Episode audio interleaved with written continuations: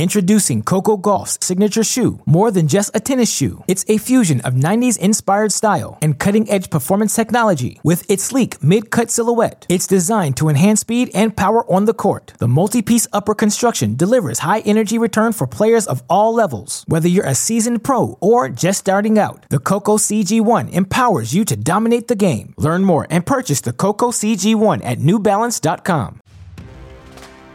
It's time for another episode of Tennis Channel Inside In, the podcast that proceeds to give you what you need in the game you know and love. We have a great show for you this week. My name is Mitch Michals from the Santa Monica studios with two heavy hitters, two former pros, now broadcasters, breaking down all the action around the globe and telling a few stories as they do. First up, we have the return of my friend Andrea Petkovic. She has been a delight to the broadcasting world. Has a few stories from covering the Australian Open as a journalist this time on site, what it was like to interview some of the top players. She has some thoughts on Jasmine Paolini's 1,000 level title in Dubai, what to make of Iga Swiatek's decision to change her service motion, calling some outstanding matches in Acapulco, Ben Shelton surviving Dan Evans, Tiafoe maybe turning momentum in his favor. And Petkovic also has some thoughts on Andy Murray saying that this is going to be it through the summer, is probably when he's going to hang up the racket. It's always fun to talk tennis with Andrea Petkovic, and that's also the case for our second guest on the show, Jimmy Arias. Arias comes into the studio fresh off of calling some matches on Tennis Channel's airwaves. He talks about the youth movement with Mensik, with Fonseca, with other players like Arthur Cazaux stepping up and what this means, Alex Michelsen, for the future of tennis and why they're not afraid with that brash confidence coming through the ranks. He also discusses Carlos Alcaraz's next move, what it's like to have a process-oriented approach like Jannik Sinner, the return of Daniil Medvedev back to the action in Dubai. All that and more with Jimmy Arias. But first up, we have Andrea Petkovic on Tennis Channel Inside In. Let's start the show.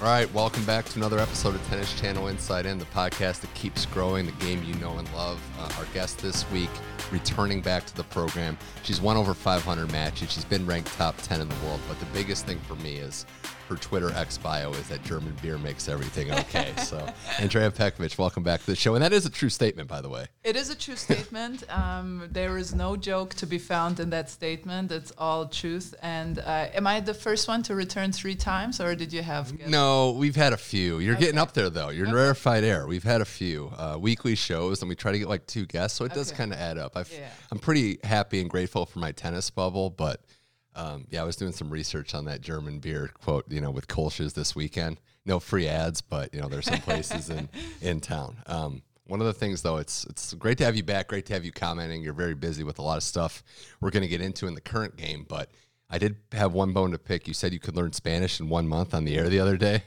That was, you know, sometimes you just have these brain farts when you're on air, especially when you're on air for a long time.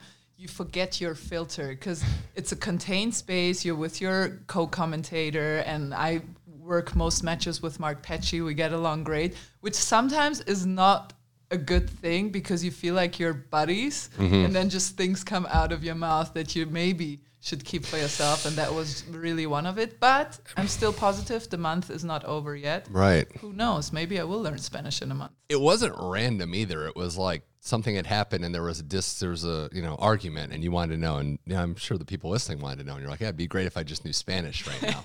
Um, I'm- That's the yeah. mo- That's the one thing that annoys me now that we have coaching. I'm so. That's one of the things that is most interesting to me. What the coaches tell their players Mm-hmm. and how much they can actually integrate into their games. And when I don't understand what they are saying, it just drives me insane. Yeah, we do need a translator, just a button that could do that.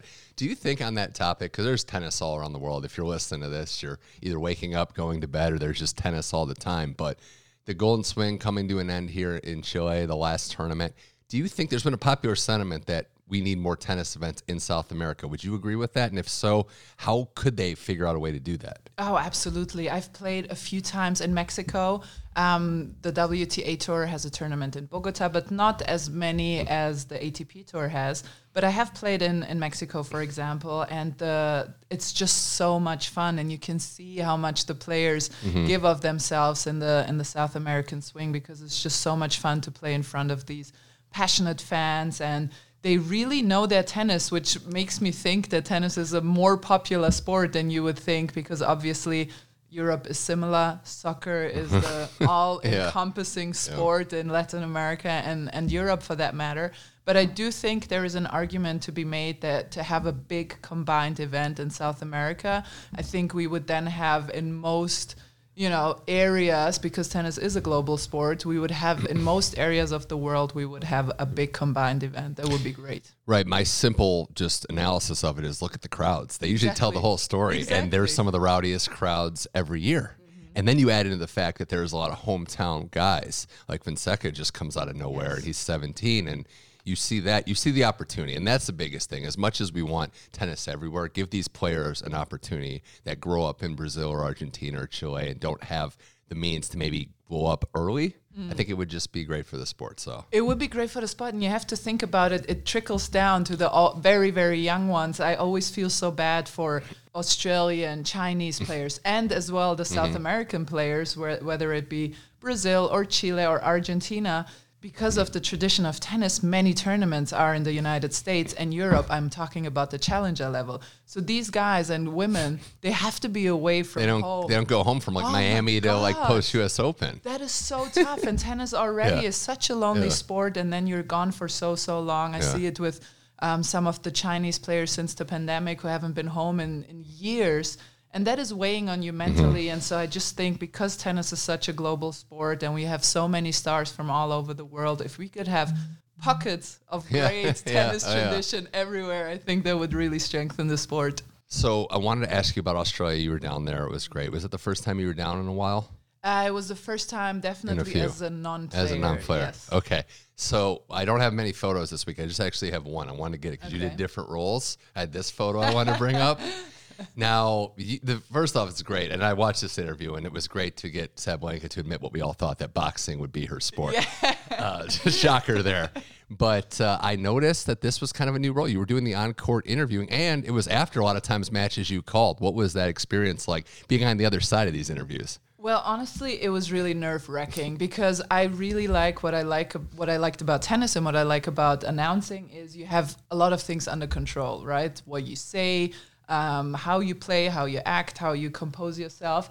In an interview after the match, nothing is in your hand. Yes, you can prepare the questions and you can try and be open, but it's really there are players who don't want to talk to you after mm-hmm. the the last thing they want to do is talk to somebody. There are others who are open, yeah. and there are others who are shy, who don't feel maybe comfortable in mm-hmm. in the English language.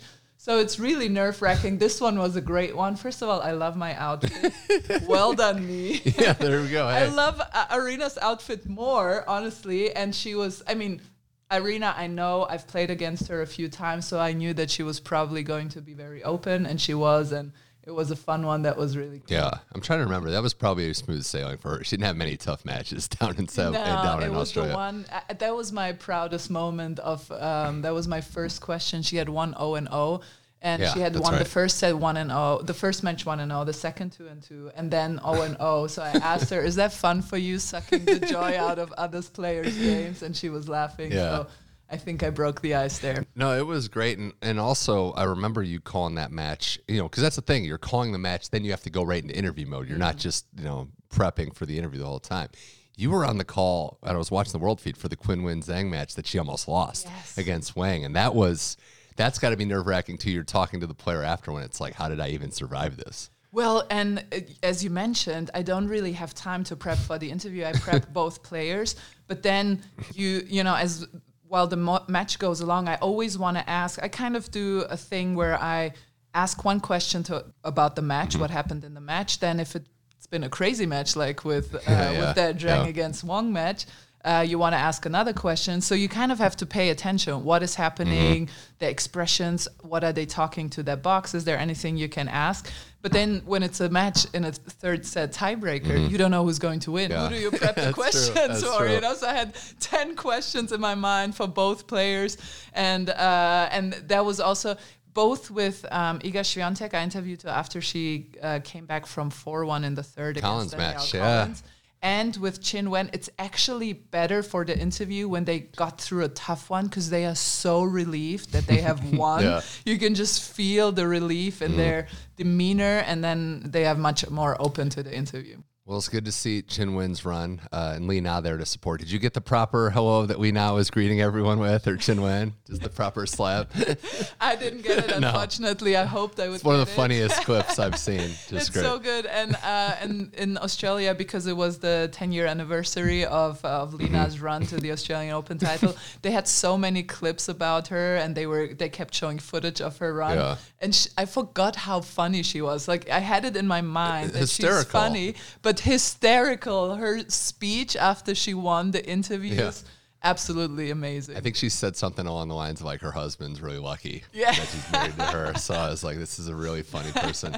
Well, Australia's in the mirror in the rear view, but I mean the I do think Andrea that we're going to look back at this and think this was kind of a transcendent moment because Sinner breaks through Yes. first major of maybe we think many, and Sabalenka backed it up, and she had been having issues. She'd been so consistent, but. Mm.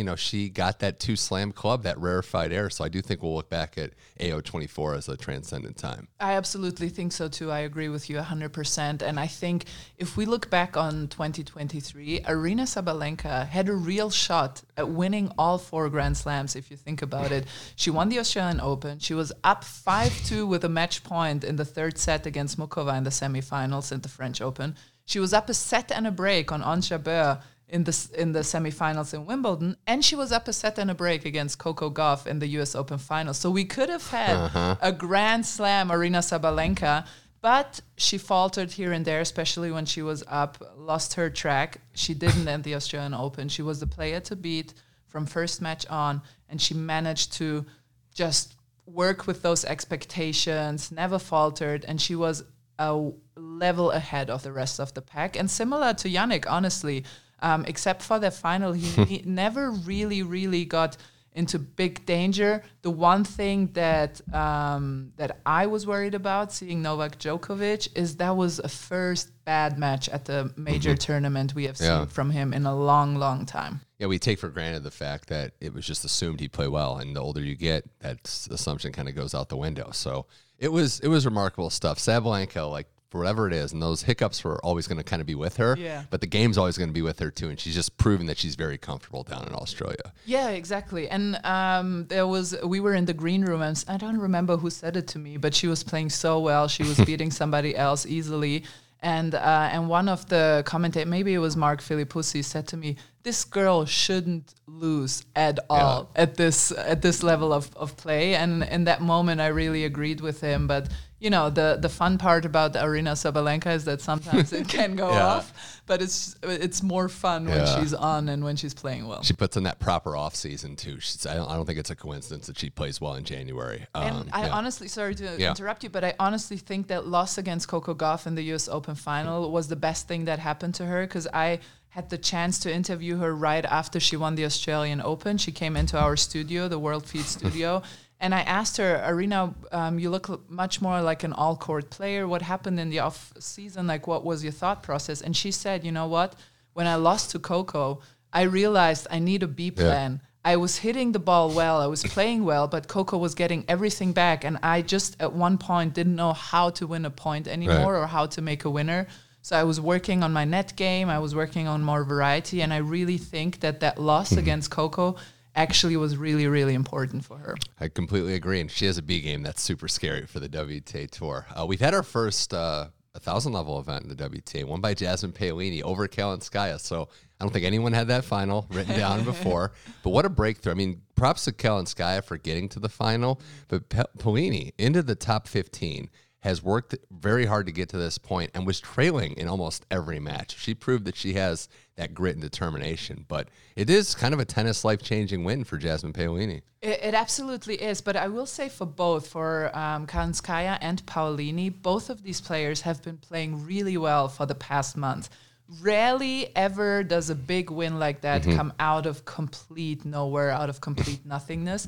And Paolini played an incredible. She was with Leylah Fernandez. She was the player of the Billie Jean King Cup at the end of the season. So she beat so many good mm-hmm. players. You could already see that she was really finding her game and you know the thing is with both actually it's very similar kalinskaya and paolini they are such talented players Yeah. they have so many weapons in their arsenal and, so, and sometimes it's harder for these types hard to pick. players. yes Yeah. exactly i take myself as an example i wasn't as talented but it was simple for me when i didn't play well i knew what i had to do to play well Mm-hmm. again i needed to work hard i needed to be fit and I needed to stand on the line. That was it. For somebody like Paolini who can play a drop shot, can play at the net, can Mm-hmm. play spin, can play hard, which shot do you pick? Yeah. And I think she's finding the structure and she's finding um, the way that she needs to play to win these back big matches. And um, and Anna Kalinskaya was already playing well at the Australian Open. Nice to see them both back that those performances up. And uh, yes, it was surprising, definitely. But when you look closer at it, it's not that surprising. as someone that's working pretty hands on with the German Tennis Federation and what they're trying to do, developing players, you notice, like we've seen on the outside, Italy's kind of proven that they're getting it right a little bit. What are they doing where it's not just Sinner, Paolini's coming up, there's young players on both tours. How is Italy getting it right, at least at this stage? So, what I think, and I'm a strong believer in that, I really think Italy forever has had the most amount of tournaments on the Challenger and ITF tour that I still when I was playing. So, when I was playing, most of the 10Ks, 25Ks, 50Ks that I played were in Italy and France. And I really think this is speaking about Europe, obviously, but in Europe, so if you have these tournaments, and I, the thing that I believe strongest in and that I work as a mentor in the German Tennis mm. Federation with is that these players need to play each other over and over and over again. You see it with the American squad. You have a Tom, Tommy Paul and a Taylor Fritz, and they didn't play so well here in Acapulco, Yeah. but they keep pushing each other, you know, and they are playing better than they maybe would have if they if, if it wasn't for the other guys. And so I try to bring my girls together and have them play matches with each other. And I think in a very organic and natural way, that is what's happening in Italy. Right. They are playing at the same tournaments, they are playing against each other, they are pulling each other Yeah. up. And when somebody like Jannik Sinner does well, all of a sudden you have Matteo Arnaldi beating Taylor Fritz. Yeah. So, you know, it m- makes you see that things are possible. You saw the same thing with Serbia. Uh, when Novak started breaking through all France, this, uh, maybe would be one. France, the men that exactly. generate. It might be happening again with France, actually. exactly, exactly. But no, that, that's a good point. Growing the game at that organic lower level, it's it's like winning a big tournament. It doesn't happen overnight, but slowly they've done enough. They've developed it, and you're seeing some great things there. Introducing Coco Gauff's signature shoe. More than just a tennis shoe, it's a fusion of 90s inspired style and cutting edge performance technology. With its sleek mid cut silhouette, it's designed to enhance speed and power on the court. The multi piece upper construction delivers high energy return for players of all levels. Whether you're a seasoned pro or just starting out, the Coco CG1 empowers you to dominate the game. Learn more and purchase the Coco CG1 at newbalance.com. I'm Andrea Petkovic here on Tennis Channel Insight, and I do want to talk to you about Iga. She had another great run in the Middle East. Can't win every tournament, we know. Kalinskaya played well in that match, but the bigger thing for me that I want to ask you about is her tinkering with her serve. Mm. It's something that's very fascinating to see a player at the very top say, I'm going to fix something, and know in her mind that it might take one step backwards before two steps forward. Yeah, so this is I love to see that, right? and it's stressing me out because I still sometimes think as a player and when I see somebody tinkering with uh, whichever shot it is in their in their arsenal,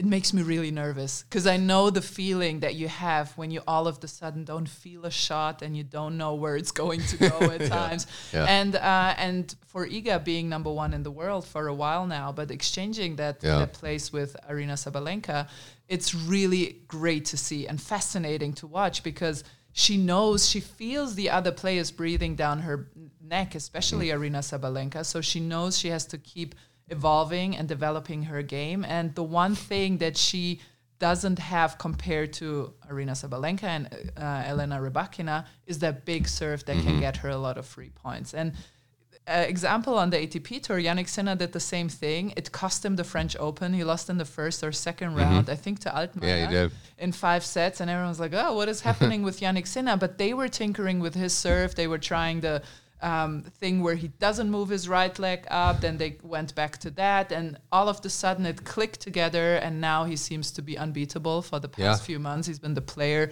on the ATP tour to beat. and uh, and hopefully the same thing will happen for Iga too. But it is risky, and um, and it is always the question: Do you go ahead and do that? We talked about it last time with Coco Gauff's forehand. Do you go ahead? Do you try and do it? Yeah. Or do you stick with what you have, especially when you already have one major turn- tournament? That's what's the craziest part. She's super young and she is very process oriented. It's a smart thing to do. It's unlocking that extra potential, which who knows what that could lead to, even more dominance. But it, Sinner at the time was young also, but hadn't got to the mountaintop yet. She has. So that's the part that's fascinating that she's looking at the big picture, even when she is number one in the world. So Yeah, and I, I really believe that Iga will find a way, but I have one negative example, and I'm really trying to separate this from Iga now. Yeah. But um, Martin Kaymer, the golf player who was number one in the world and who won Oh, the yeah. U.S. Open, he um, I was friendly with him for a long time. I haven't seen him in a while, but. Um, I was friendly, and he told me this thing when he won the U.S. Open. He never played well in Augusta, and now I don't know anything about golf. Forgive me, but apparently the Augusta course plays a bit different, and you need to um, adjust your swing to Right. that. And he tinkered with his swing, and he kind of lost his confidence and never found it back Yeah. for a long, long time. So that's what I mean. Just this is not an example to show, oh, Iga is not going to make it. It's just an example that there is a It's- risk risky, yeah. involved, yes, and that you need to bring respect to those players that do it and try to get to, to unlock that other level. do you think this is going to be a year? It's like a quick question. Do you think it's going to be a year where we're going to have like multiple women major champions? Like, are we looking at three different women winning majors this year? Or do you see? Uh, I, s- I think so, but I do think that it will be women that we know about. Okay, all Yeah, right. So I it do seems think that it's way. going. Yes, I do It's think it's going. Iga to- on the clay is just tough to bet against. Iga on the clay. I think Rybakina Sabalenka toss up at Wimbledon, and then I really see Aryna Sabalenka winning the U.S. Ah. Open. I think she should. I think. Mm-hmm. It's very. It plays very similar to an Australian Open. The only thing with these big hitters, and you see that oftentimes, um, in the towards the end of the season, the sh- with the tiredness, the sharpness goes a little bit away, and with those big hitters, you think, oh, they just hit big, it doesn't matter, but they have to be extra precise with their footwork because they swing so hard that when the margin is a bit off. The balls fly off as well, so that's the only thing to keep in the back of your mind. But um, yeah, I see Aryna Sabalenka doing really well at the U.S. Open. Well, I can't wait because it's going to be a fun year where they're jockeying for the throne in a lot of ways. On the men's side, you've been calling a lot of these matches in Acapulco, especially. I was watching Shelton Evans. Um, I don't know what it is with you calling these matches, especially with partners named Mark, different Mark this time. Um, but that was that was an insane match. I think my jaw about hit the floor when when Evans hit that like fade away, fall away overhead. Oh my god! But Ben Shelton winning that match was impressive because he found a way, and it wasn't. It's not always pretty, you know, on the tour. But the the objective is survive and advance. And Shelton winning, breaking back, was good for his confidence now in a tournament that is opened up considerably. Absolutely, I think many, um, not I think, I know many of the favorites have left the left the field. There is a big opportunity for Ben, and I have to say this was one of the more impressive matches I've seen from him. Maybe the most impressive. The reason being, we saw what he can do when everything clicks into place. He can hit anybody off the court. But I called a few of his matches last year when he was not doing that well. And when he couldn't find a way and lost the first set, mm-hmm. it kind of went downhill really quickly Yeah. after that. And he really pulled himself together. You could see that he was struggling to just keep calm and carry on. And Yeah. he managed to do so. And he found a way. And what was so impressive with Ben, because normally you think of him as the guy who needs to win rallies by shortening them. And in the end, he was the better rally player, and he wanted to get in those longer rallies because he was playing better and better and, and more solid. And I think that was really uh, a Ben Shelton that has unlocked another level and that will be out there for a, for a very long time. The opportunities there. Fritz is out. Zverev's out. Pa- Tommy Paul's out. Jack Draper has been playing pretty good though. Uh, de Minaur Tsitsipas still in, and I was just thinking de Minaur playing the best tennis probably of his life. But that number 0 and 10 versus Tsitsipas, did you ever have a number like that against anyone growing up? And how do you, because de Minaur is playing better than he's ever done, but how do you get past that? I've literally never beaten this guy. it's really hard. Listen, I, I think I had an 0 and 6 or 0 and 7 against Agnieszka Radwanska. Yeah. I feel like we talked about Yeah, her already right. here. And the worst part about that is not that I lost 3 and 3 every time. Oh, I yeah, was they were so battles. close Yeah. every single time, and I never managed to get over that hump. And it is in the back of your mind. The tournament where I played by far my best tennis in Beijing, it was um, the Master uh, Masters 1000, WTA 1000. I was playing my best tennis. I was in the final. I was up 4 2 in the third set. And there is just a little obstacle in the back of your Yeah. mind. And um, she played well and she beat me again, again, Agnieszka. And when she retired, I was so angry because I wanted to get It- that one win. Yeah. well, hey, there's always you know the the exhibition circuits and stuff. exactly. De Minaur, what he's done, how he's put. We talked on this last week. How he's you know added some weight, added some strength to his shots. And Tsitsipas' confidence can be up and down, though he looked pretty good in the start in that match against Safiullin. But you get the sense that de Minaur is building towards bigger and bigger results. And on the flip side of that, Tiafoe last night, a match you called, survives against Max Purcell. It was a big one because you can kind of feel with him the dam getting close to bursting. Like there's a lot of pressure on him. And you know how it com- compounds week to week when you don't have that result. And suddenly Indian Wells is coming up, semifinal points. That was a much more crucial win than I think most people realized Tiafoe hold nine yesterday. Absolutely. I feel I really feel for him and this is the toughest part when you have a player like Francis who lives on the joy of the game and who lives on um, playing the game rather than working the game. And I always think of one thing that um, Alexander Zverev said when he beat him at the French Open last year. He said in the German interview that I, I listened to with Boris Becker, actually, he said, uh, Boris asked him, What was the goal today? Like, what was your game plan? He said, Honestly, I just tried to suck the joy out of the Yeah. game. I tried to not get engaged with the crowd. I tried to play as robotic as possible. no games, no net play, no drop shots, just play cross court and try to suck the joy out of the game. And I think what has been happening to Francis a little bit is the pressure of playing well is um, is mounting, as you said. And so he's lost that joy a little bit. And I think yesterday, coming through that really, really tough second set, he has had to save a lot of break points. Maybe that could reignite that joy. And if it happens, it will be in Acapulco because hmm. the crowd really gets into these uh, showmanship players. And I really hope he finds that again because you have these type of players, similar with Al- Carlos Alcaraz, if you see mm-hmm. him. When the pressure hits mm-hmm. him, he loses the mm. joy for the game. Ons Jabeur, exactly the mm-hmm. same. You have these players who need to play the game to play their best, and Francis is one of them. And hopefully, that match yesterday turned it around for him. We're going to pay attention to that one. I- did want to get your thoughts on some of the women's events going on. And I know there's a 250 in Austin, but the player I want to focus on because of her year and her announcement was Danielle Collins. Mm-hmm. So she said this is going to be, it was kind of an interesting, she loses that match against Iga, says this is going to be my last year. Has played decently well since and had Iga in that match as well. But do you think it's maybe more freeing, Andrea, that she knows this is the last year? I'm going to go through it. Like her play hasn't dipped. And it's also the debate of is it better to just announce your retirement or just hang it up after the very last match?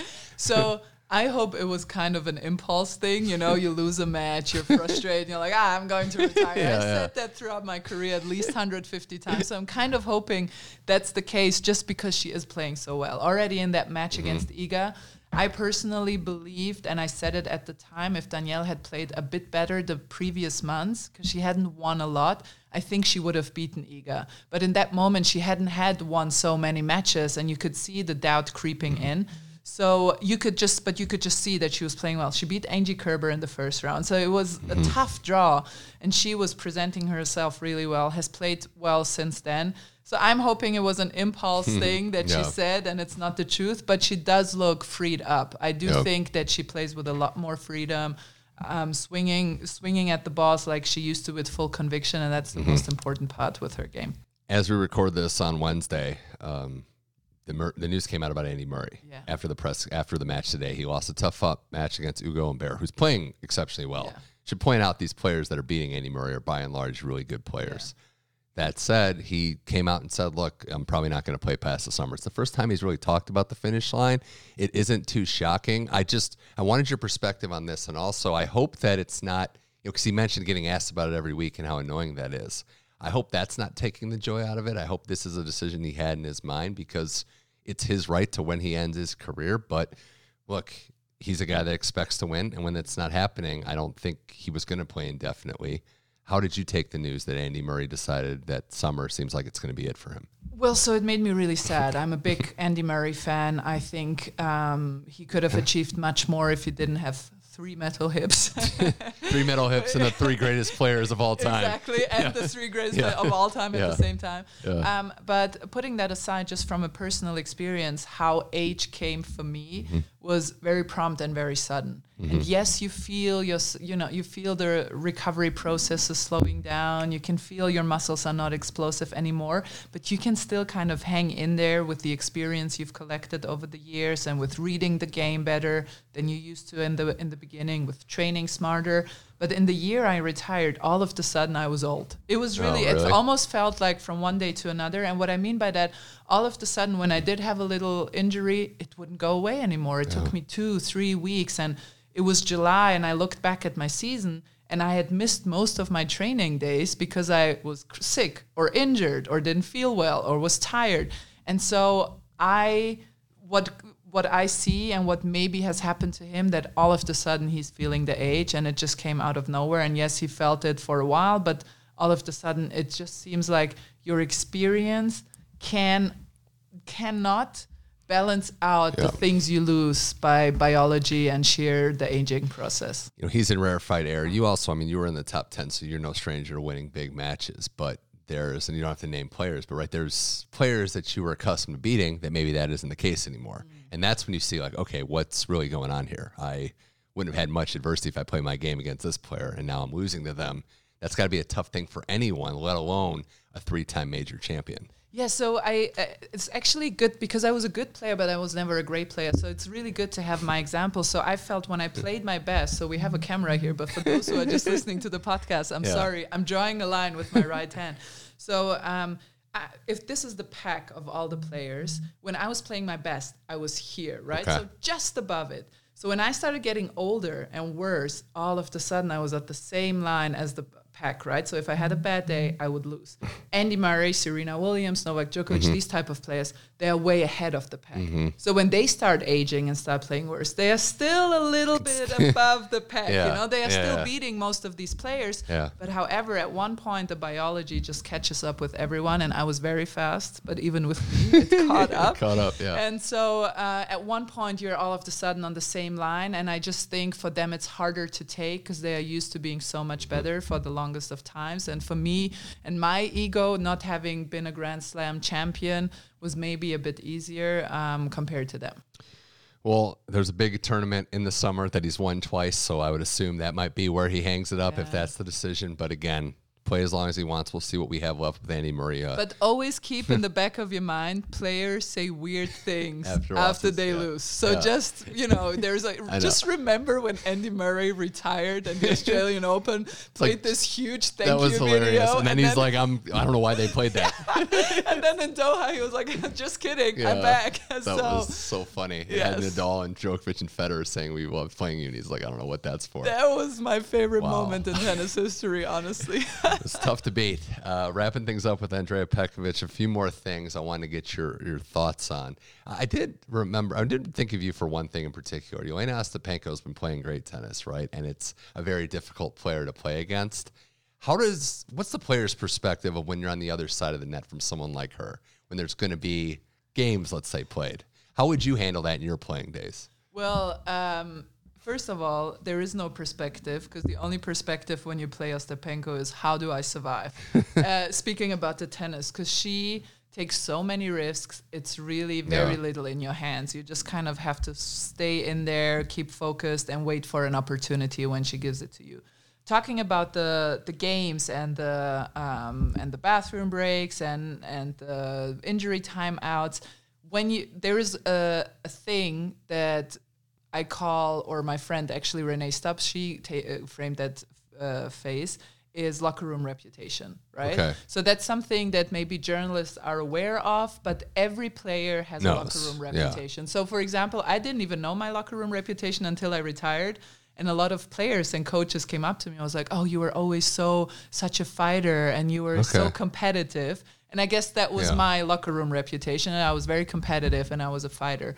There are other players that have locker room reputations in the terms of they will delay the game. They will maybe go to the bathroom. They will maybe take a medical time out. And you just are mentally prepared right. when you walk onto the court with that. Right. And I and I think with Ostapenko, it's more the energy and kind of the outburst with maybe some calls in and out. I wouldn't put her in that. And yeah, I know the she's group. actually I know, quite tough. Yeah. I know the group. Uh, if we can all think of players, if you take medical timeouts at inopportune times, there's certain things that again, your reputation, you're tennis is such a unique sport in so many ways, but you're traveling with the same people all around the world. Yeah. You're, and you're in the same locker room. Yes. You're not in separate home and away locker rooms. So yeah, yeah, you you just know your fellow players, and maybe you know them better than you know your best friend because you just see the Yeah. rawest, purest parts of them.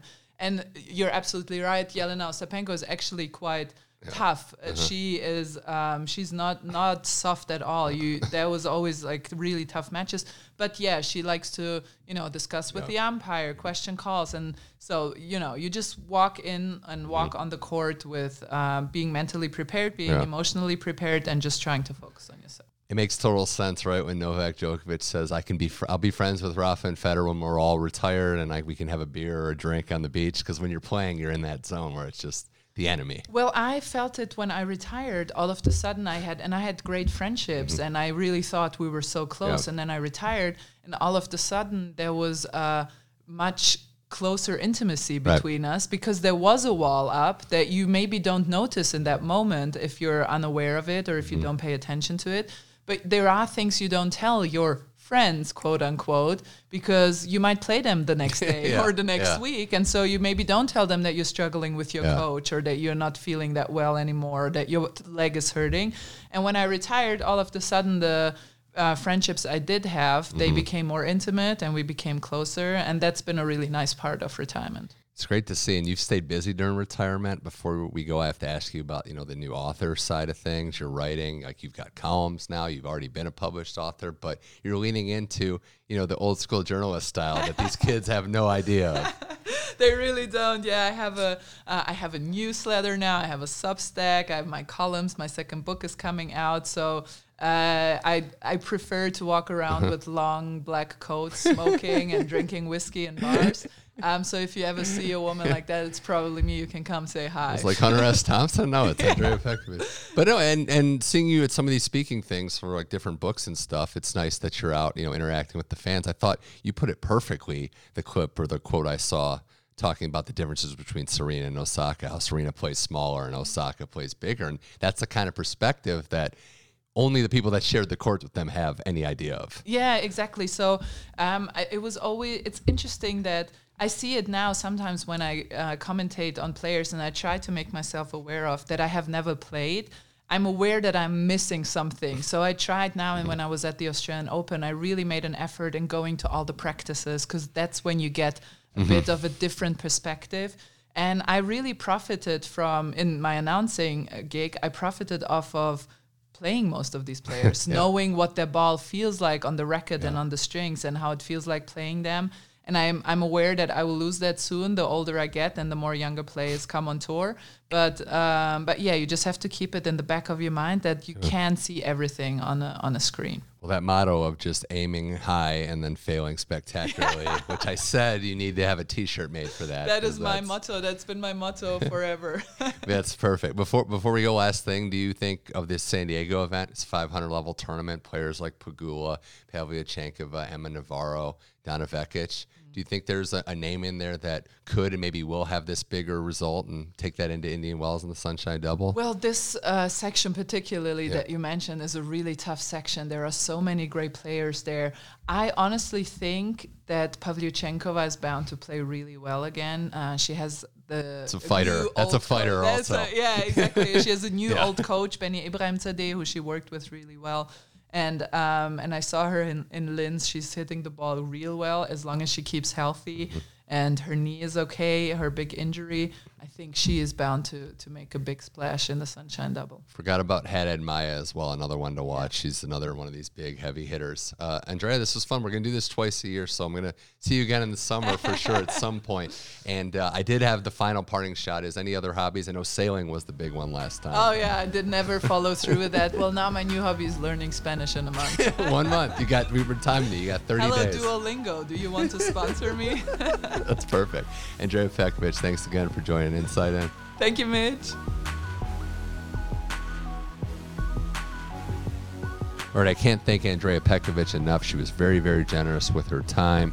Our biannual podcast chats are great uh, and hilarious as well as knowledgeable. So I'm going to have to remember that. You aim high, so then you fail spectacularly. But uh, thanks again to Andrea Petkovic. And now we talk to another former pro, a reoccurring guest on this show. It's Jimmy Arias, the former top five player he has a lot of good intel on a lot of topics in the game, including Jessica Pegula's new coaching situation, what to make of Medvedev coming back after that Australian Open run. He returns to the court this week. The youth movement in tennis, Michelsen, Mensik, as well as Fonseca down in Brazil, and a lot of funny stories as only the Buffalo native can tell them. Here's Jimmy Arias now on Tennis Channel Inside In.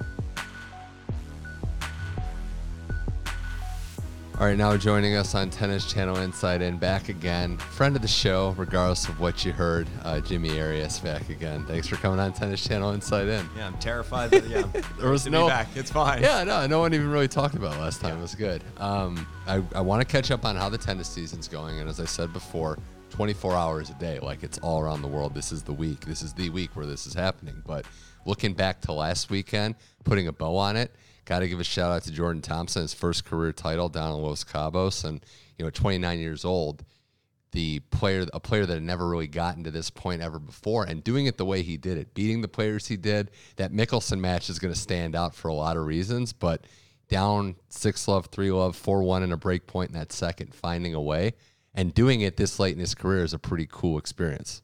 Yeah, of course it is. You're always going into your career hoping to win titles, win tournaments, and at a certain point in time, I think a player or a certain player might get to the point of it's never going to happen for me. And Jordan Thompson wasn't there yet, yeah. but he has been out on the tour for a long time without a title. So obviously, you're going to have the doubts in your head that I'm never going to be able to yeah. make it. He does have, and it's also interesting because he does have a little bit of a weakness in his game. So normally someone in this day and age with a little bit of a weakness mm-hmm. has trouble overcoming that little bit of weakness. And his weakness can be his forehand. Yeah. do much with it. But boy, he's a great athlete and his serve is heavy and he moves well and he can get to the net and he just happened to put it all together mentally. And that's the difference. Getting to the net he won the doubles event too, and that Saturday he had to play the semi and the final. So he won three matches on Saturday. I think the last one started after one in the morning.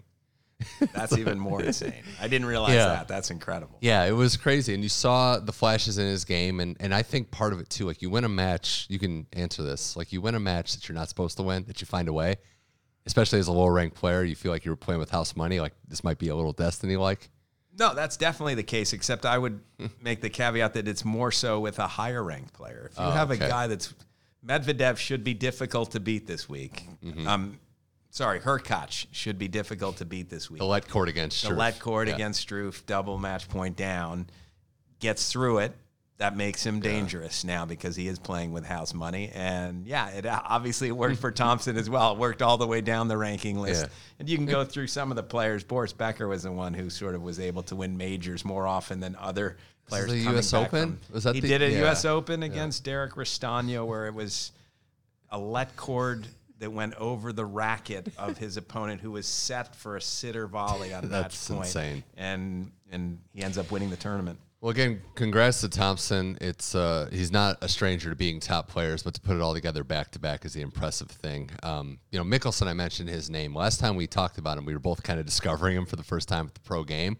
Since then, he's kind of built on it. He's into the top 80. He's you know hasn't even played his first career. He wasn't even a pro last time, but how have you noticed with his game? And and one of the things that your broadcast partner Robbie Koenig this week actually pointed out, he's like, watch the backhand. And I've noticed some real development there, and he's not a one dimensional player. So, in your perspective, what are your thoughts of what Michelsen's done so far?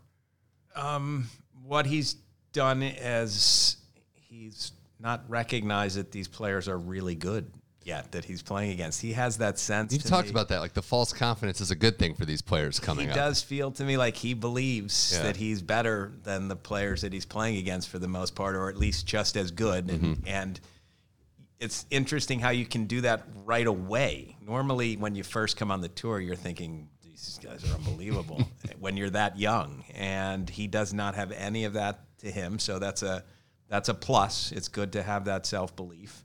Um, and he does have great court sense, and he Yeah. does he does have the intangibles that I think you need Right. to become a really good tennis player. So I do feel as though look out for him. He has all the little things that you need, and then you know maybe the game looks a little unorthodox at times, Yeah. but it's effective enough, certainly. I wanted to, you know, we can group these together too. I want to spend some time on each of them. But you look at this generation with Mensik and then Fonseca, who committed to Virginia. We'll see how we'll see how that goes. But there's a new generation coming up, and you can throw other names in there. Arthur Cazaux at the French Open or at the Australian Open. The French guy is another one. But they definitely don't have the scar tissue of being beat almost mercilessly by the top guys. There is that confidence. There's a skill, obviously, but they believe they belong early. Well, they've proven already that they're right. They do belong, and they're for the most part. You're talking about guys with really big power and upside. There's weapons galore with this young group of players. Yeah, and, um, the one at Australia. He's not a very big guy.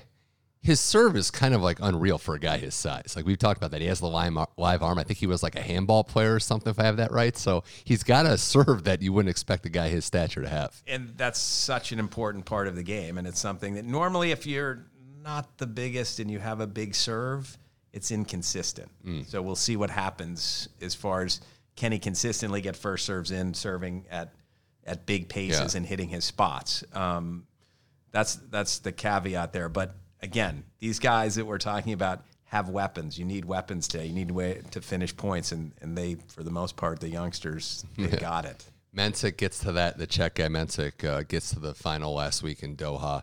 You know, we had to pull out today against uh, Davidovich Fokina, but I've seen a lot of weapons like the the ground stroke, especially he's, he's crushing his forehand. But he had the match yesterday, Jimmy, against Coric, born at Chorich, who's won a Masters event, who's been around a while, who's a seasoned pro, and he found a way. And I think that was one where I looked at a young player. And I looked at a lot of players, even veterans, that lose those types of matches. They get broke serving it out. They find adversity. But he dug in and won that match, and it was after a long run too. So that showed me that there's more than just the game with a kid like that. The thing for me that I'm going to be a little different than most people. Okay. Because I experienced this part of it. Yeah. When you're first coming up, there's less fear than later on for whatever reason. So when I first came on the tour, I, w- I believe I was 10 and 0 in final set tie breaks because I had that little caveat of an out in my mind that I'm still learning. Right. I'm young. I got years to go. If I lose, it's if like I I'm lose, supposed to it's lose. It's okay. I, I, and so you played those moments relaxed. Right. At least I did. And so I feel as though it's possible that these guys have a little bit of that as well. And, Yeah. and as you said, there's not scar tissue yet, which Mm-hmm. is once you've lost a few. I think I lost the next ten. I mean, it was it was sort of uh, interesting how important it is mentally. So I feel like youngsters have a little bit of an out where their their confidence can show and their and their nervousness Yeah. doesn't. I was surprised too, like you mentioned that they have weapons. Fonseca, like I didn't know anything about him. He's 17 years old. Again, looks like he'll probably turn pro early, but that's a very big kid. And, you know, the weapons that he has in playing on the home soil. I've always thought those South American crowds, like if they get a local guy, they can uplift him maybe more than anyone. But yeah, that was for someone 17 years old to be as powerful. I know it's going to be raw in a learning process, but that was probably the most jarring of all this. No, what was awesome to me from watching a little bit of those matches Yeah. was there's not often, especially now, where you hear a crowd when you hit a regulation forehand and the crowd goes, Whoa. Like while the point's still going on. yes. Yeah. So Del Potro used to hit some forehands where people would would go, Whoa. Yeah. Alcaraz came up a a couple years ago, and there's some woes, Mm-hmm. and Fonseca is now getting some woes. And Yeah. usually, if you get that, it's been good things for you in the future. So I, you get the sense that that kid's going to be a top tenor soonish. Well, I've heard, yeah, I mean, I've heard the little Not birdie. soon, meaning like the next six months, but right. Not many years. No, I mean, I've heard a little birdie that was like, look, the locker room is the is your real barometer. and they were talking about this kid. Like, uh, there's something here. Like this Yes. one's one to watch, and that's how you want to know him. Pretty much. You're actually you're right about that because I, I remember Paolo Lorenzi um, a couple of years ago, four or five or six years ago, and he was in Bradenton, Florida. So we were we were hanging out a little bit, and he and he told me there's an Italian kid that when he hits the ball, it sounds a little bit different than everybody else. Jannik Sinner. That's what he told me at the time, and and you know, obviously he was right. You can tell those ones that are there's something a little different, and I think Fonseca, even from my coaches that go to junior tournaments that have seen him play, they would always mention him. They'd say our kids did this and this and this, but there's this kid that's different. It's it's pretty cool to see, especially that region of the world getting somebody. It's been a long time since they've had a blue chip prospect like this uh, from the country of Brazil. So, you know, I mentioned Mensik, and there were some veterans that won titles this past week. One of them being Karen Khachanov, and that's he's kind of like a baseline. I know he lost today, but that's just a fighter when he's out there. Like he's going to grind out wins. Mensik gave him a match, but what do you think it is, Jimmy, about Khachanov? Why he's consistently? I know he hasn't broken through to the very top of the game, but he's consistently in the mix in these big tournaments. I mean, he's six six, I believe. Yeah. six six, power uh, and speed moves Yeah. pretty well. Um, I think that combination makes you dangerous, Mm-hmm. and he just goes ahead and hits the ball and goes for shots. I, I'd like to see maybe some variety, some Mm-hmm. some part of the game that he could build on, but um, he's always going to be in the equation. He's got a little Tomas Berdych feel to me, and that Berdych was top 10 for a bunch of years. Yeah. Just didn't quite have whatever that little something is Yeah. to get past the, the, the greats. Yeah, it's going to be interesting to see how, like, when Djokovic is out, and then we look at how the post Big Three era really truly is, because, like, we would assume, like, okay, Alcaraz was supposed to be the guy, but tennis doesn't work that way. Sinner put the time in, and his prospects are a little heavier. The last thing I wanted to close on with last week is Alcaraz rolls his ankle early, and you know those things can't happen. It's not injury history, but it does feel feels like he's a little snake bitten, and he needs to find a way to get his mojo back. He does. He worries me a little bit, um, Alcaraz, because of how meteoric the rise was. Right. um, sort of as soon as he showed up, boom, he's winning and he's beating Nadal and he's beating and he's beating Djokovic and he's he's winning titles and he's winning majors and it mm-hmm. happened really pretty quickly out of the juniors Yeah. and and then there's the expectations and there's all that goes along with that and it looked like he was going to handle it pretty well but all of a sudden last summer he started not looking after Wimbledon Yeah. he started making a lot of errors and it's almost as if when I watch him play he has he wants to hit the shot that makes the crowd go wow because he's used every match that he was playing there was something he would do that was extraordinary Yeah, there was a weird. It was the match against. I mean, everyone's going to look at the Djokovic match in Cincinnati and that as the match of the year in four hours and all that. It was his match against Hubie Hurkacz in Canada, if you remember that one, where he kind of was up big, coasting. I think it might have been the third set, but then he kind of got a little cute. He tried to tween her at like five two. It ended up going to a third set tiebreaker, and that was one where I'm like, hey, if we just kind of, and I know nothing with this obviously, but if it was just toned down a little bit. Maybe you think, okay, we can reserve some energy because I called that Yeah. match, and you're right. I'm thinking that that's why I'm thinking. That's why I'm Yeah. saying what I'm saying. That it feels as though he feels as from the crowd that he has to do something spectacular, and now he started. He's missed. He starts missing, and he, and all of a sudden the confidence is waning, and his game is very high risk.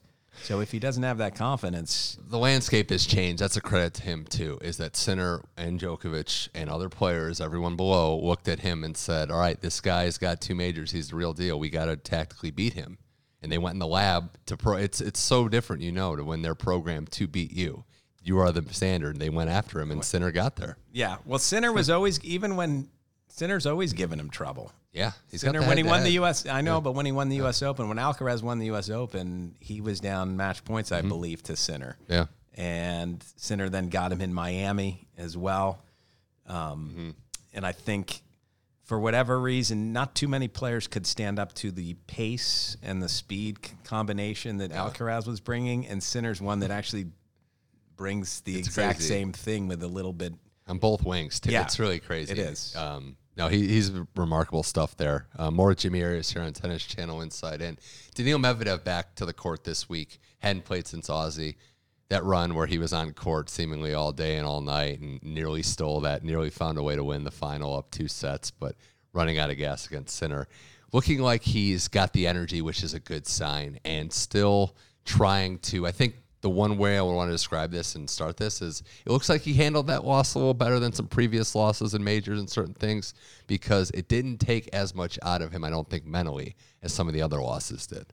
Well, yeah, I think partly because he knew physically he was compromised going in, and he had he played. The final was amazing to me from the standpoint.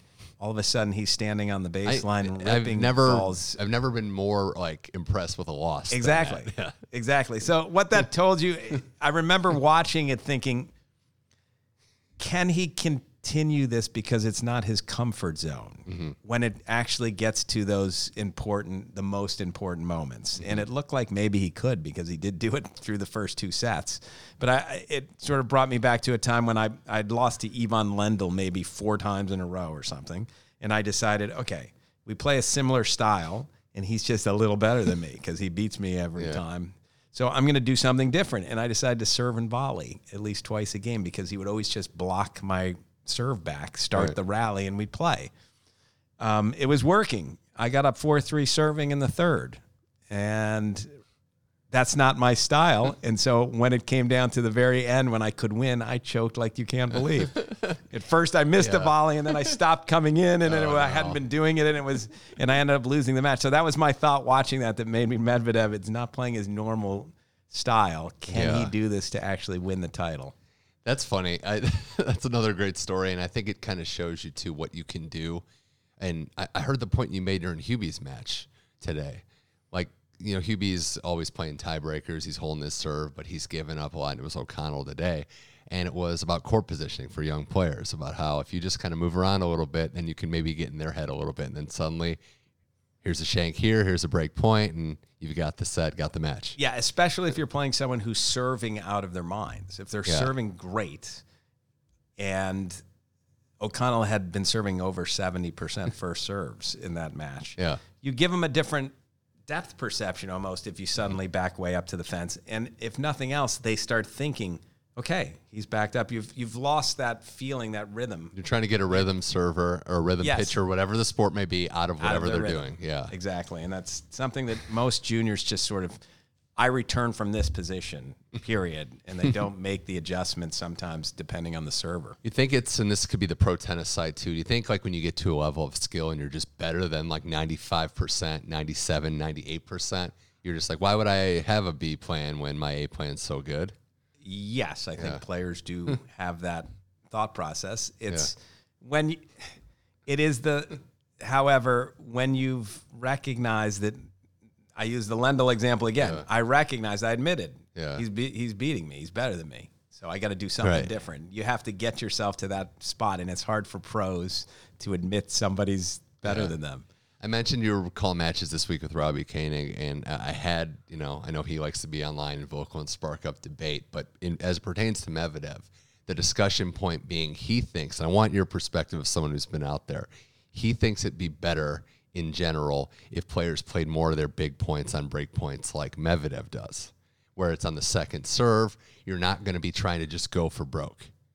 Yeah, we Robbie and I talked a little bit about this on the air because he is he's passionate about it, obviously, and it's hard answer because, as I said to him, if you're John Isner, you don't want to just put the return in play. You want to get a big edge in the point because you're not going to be able to defend well enough. So it it's a little bit on who do you think wins the baseline rally mm-hmm. most of the time? If your opponent does, then maybe you should be risky. there's so many variables that come to this. It's hard to have a standard answer. And I get obviously Medvedev's the example of doing his style, how he plays. I agree with you. It's like there is analytics, but there's also missing it, mixing in the human Well- component. Uh, but I think the pressure side is one too, where from Robbie's perspective, and I get where he's coming from. Well, that's what I was going to say. What there, I was yeah. going to say is an example was for me normally if I knew when I this is when I was confident. If I knew I was getting a kick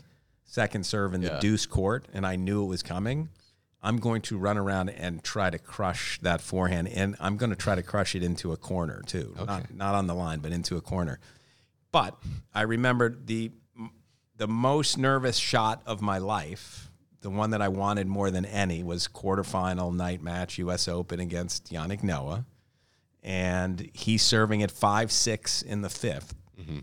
and he went for an ace second serve at 15:30, I believe, down the tee and double faulted. So it got me to double, match, match yeah. point. He misses the first serve at 15:40. So in my mind, it's 100% he's going to kick this he's Okay. not going to go for another ace. So I'm going to have the shot that I want to Okay. finish this match. And I wanted, you can't believe how badly I wanted this match. Yeah. And because I recognized that I'm crapping literally in my pants, tried to swallow and I couldn't. It wouldn't go down. That nervous. Yes.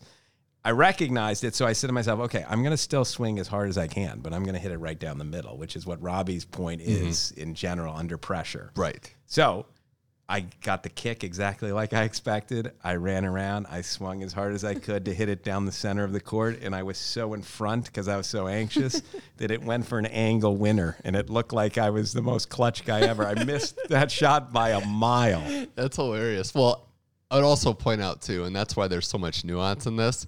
1540 versus like double break point, double match point versus single. It's like a 3 1 count versus a 3 2 count. Kind baseball. of, Maybe. kind of. But when you're playing Yeah. a big server That's and you true, get yeah. a second serve, Right. you know you might not get an. You might That's not true. touch the next one. That's true. So, Yeah, so yeah. you do feel that pressure against a really big server. It's a fun discussion. Uh, and you always mention like when I had confidence. You just have a year where it's like I had confidence up till this point.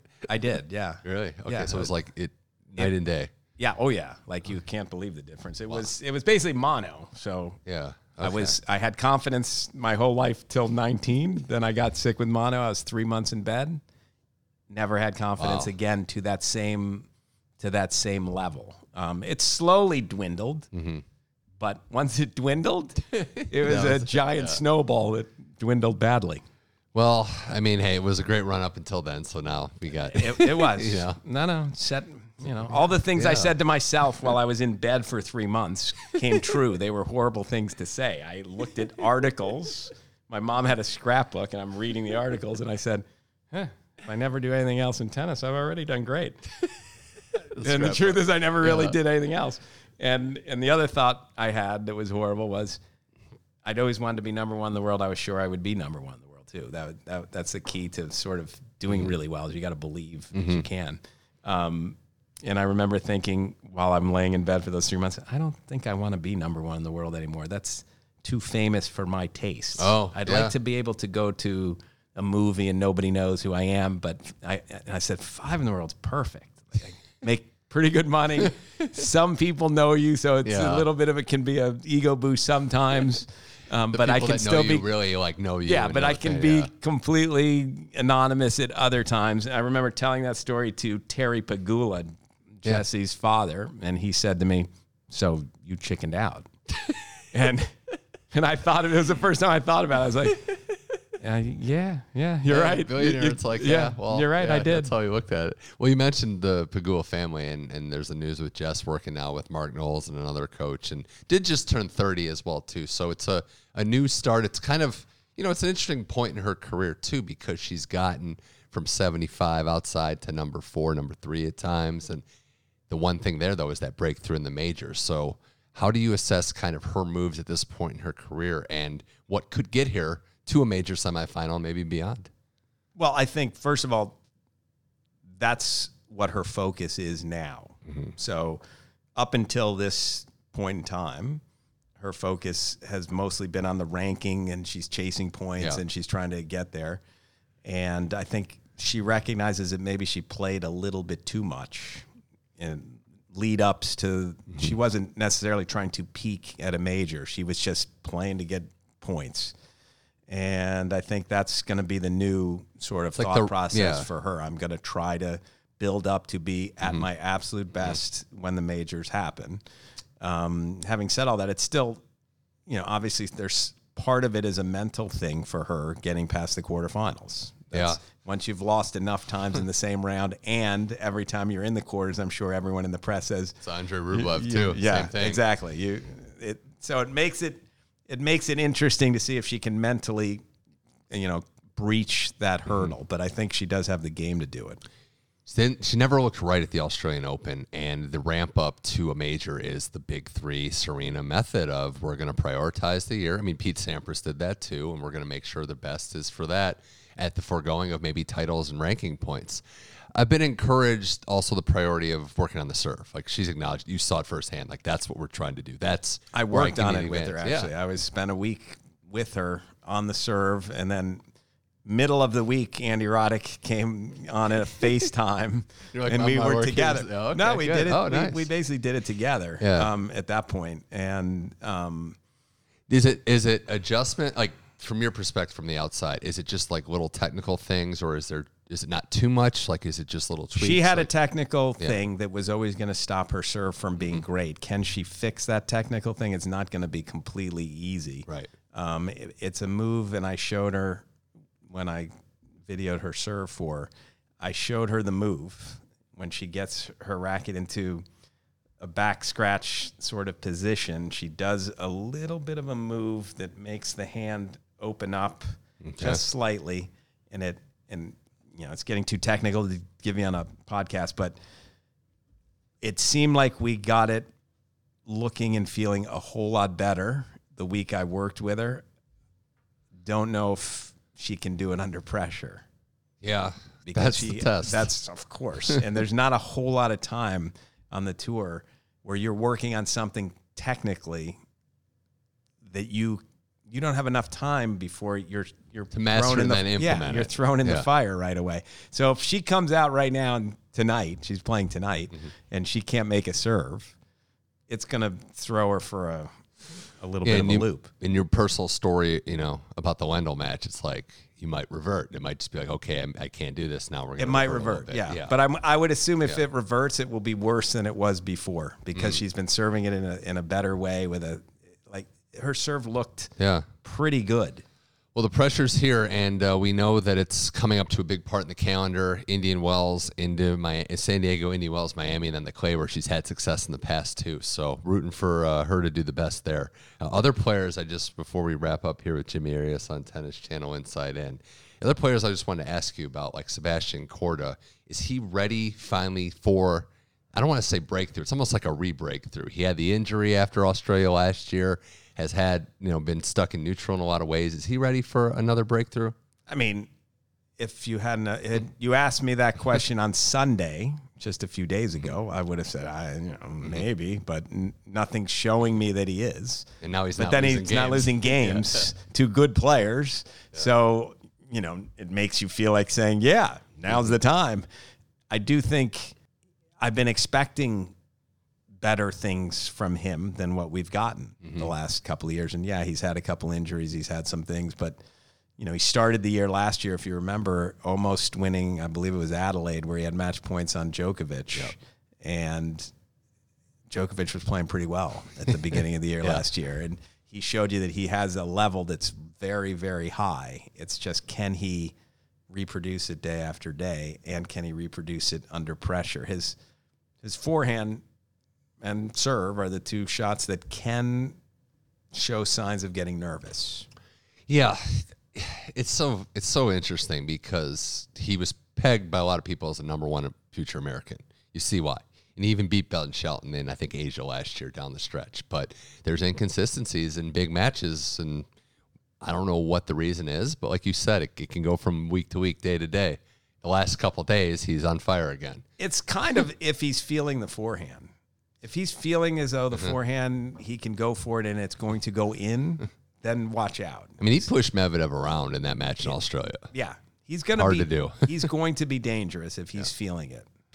Yeah, it's and a confidence is key, right? We're seeing the other side of that with Felix because that's another one where you're just looking at like the tools are all there. He's still super young, but another tough loss early in a tournament in Acapulco, and you wonder again. He looked great down the stretch in Basel, finishing his year strong, but hasn't been able to get back to his top ten potential. So this is a giant stretch, and I don't think this is going to happen. So I'm Okay, setting yeah. the caveat right out front. um, Felix went up very quickly as well. Has a very aggressive game, very high risk game. Lost a little bit of confidence, now struggles. That's why I said I get worried about Carlos Alcaraz. Very risky game, very aggressive. I don't think it's the same thing. I do think Alcaraz won't drop to the level that Felix has hmm. dropped. But when you see Felix playing now, you have no confidence. It would be a it would be a match. Every match he plays, you would if you're his coach and you care about Auger-Aliassime, you're going to be not feeling good until he shakes hands. Did you see that last match? Like it was, he was upset and he gets broke, and then loses like eight out of ten points. It wasn't, you know, and and that's like he's way better than that. We all know that. We've all seen what he can do. So, yeah, that's why this sport it's it's crazy with confidence, and for a guy like Felix, it's the whole thing in the end at that level. So yeah. Well, wish him the best as well. Uh, wrapping up here, wanted to just touch on a few things. One being same flight for Nadal and Djokovic coming to America. So if you're on that business select flight and you got to see those guys coming through, it'd be interesting. But they're coming out here early, and you know, for Djokovic especially, hadn't been back in a while. Yeah, it's interesting, and I also think if you know, I don't know that I think he's at UCLA practicing right now as we speak, Djokovic, because someone sent me a picture. yeah. So he didn't he didn't go out to Palm Springs yet. He's hanging out in LA. He was in Miami. Wasn't he in Miami? Or no? No, I think the Miami soccer team was in town. He Maybe was that hanging was it. with the guys. So he's in LA. he's So, hanging yeah. in LA. I don't know. I'm sure Nadal's in, in Indian Wells practicing on the courts. The Nadal thing, and we've discussed it before. I'm glad he's back out here. I know what Indian Wells, Larry Ellison, that whole setup means to him. This exhibition, I just hope he makes it through in one piece, and then we can get to the the real tennis. But um, yeah, I mean Nadal coming back here too. It, you got to just cherish this opportunity when they're out here because it's probably not going to last much longer. Probably, although it look, I was impressed with the way Nadal looked to start down under in Australia. I know he got injured, but he looked pretty good Yeah. in his matches. He looked just like Nadal. Uh, was moving pretty well, and and so it, it sort of piqued my interest on what happens if he can stay healthy Yeah. for Roland Garros. Yeah, and the Paris Olympics too Yeah, and on Roland Garros. So and, and so that's to me the hope that he can just stay healthy at least through that part of the year and see him one more time, hopefully near his best. Okay. Well, Jimmy Arias, this was fun. Uh, last thing here on Tennis Channel Insight, and because story time has gotten the best reviews for you when you tell some stories and stuff, and we were, you know, pulling the curtain back for the listeners. We were supposed to record a couple weeks ago, which would have been Valentine's Day, but everyone was kind of busy. So I wanted to ask you about a story about a doubles match in 1987 that involved playing with a guy named Kelly Jones, and you saw someone in the crowd.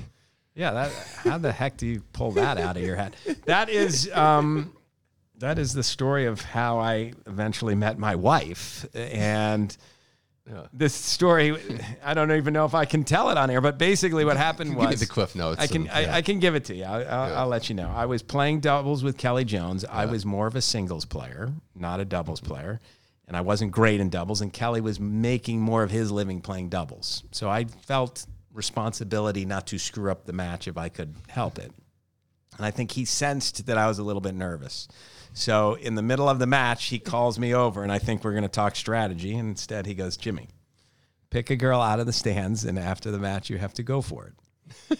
so, so I, I didn't know this part. That's great. so, so I look through the stands. I look through the stands, and I say, "All right, I'll pick her."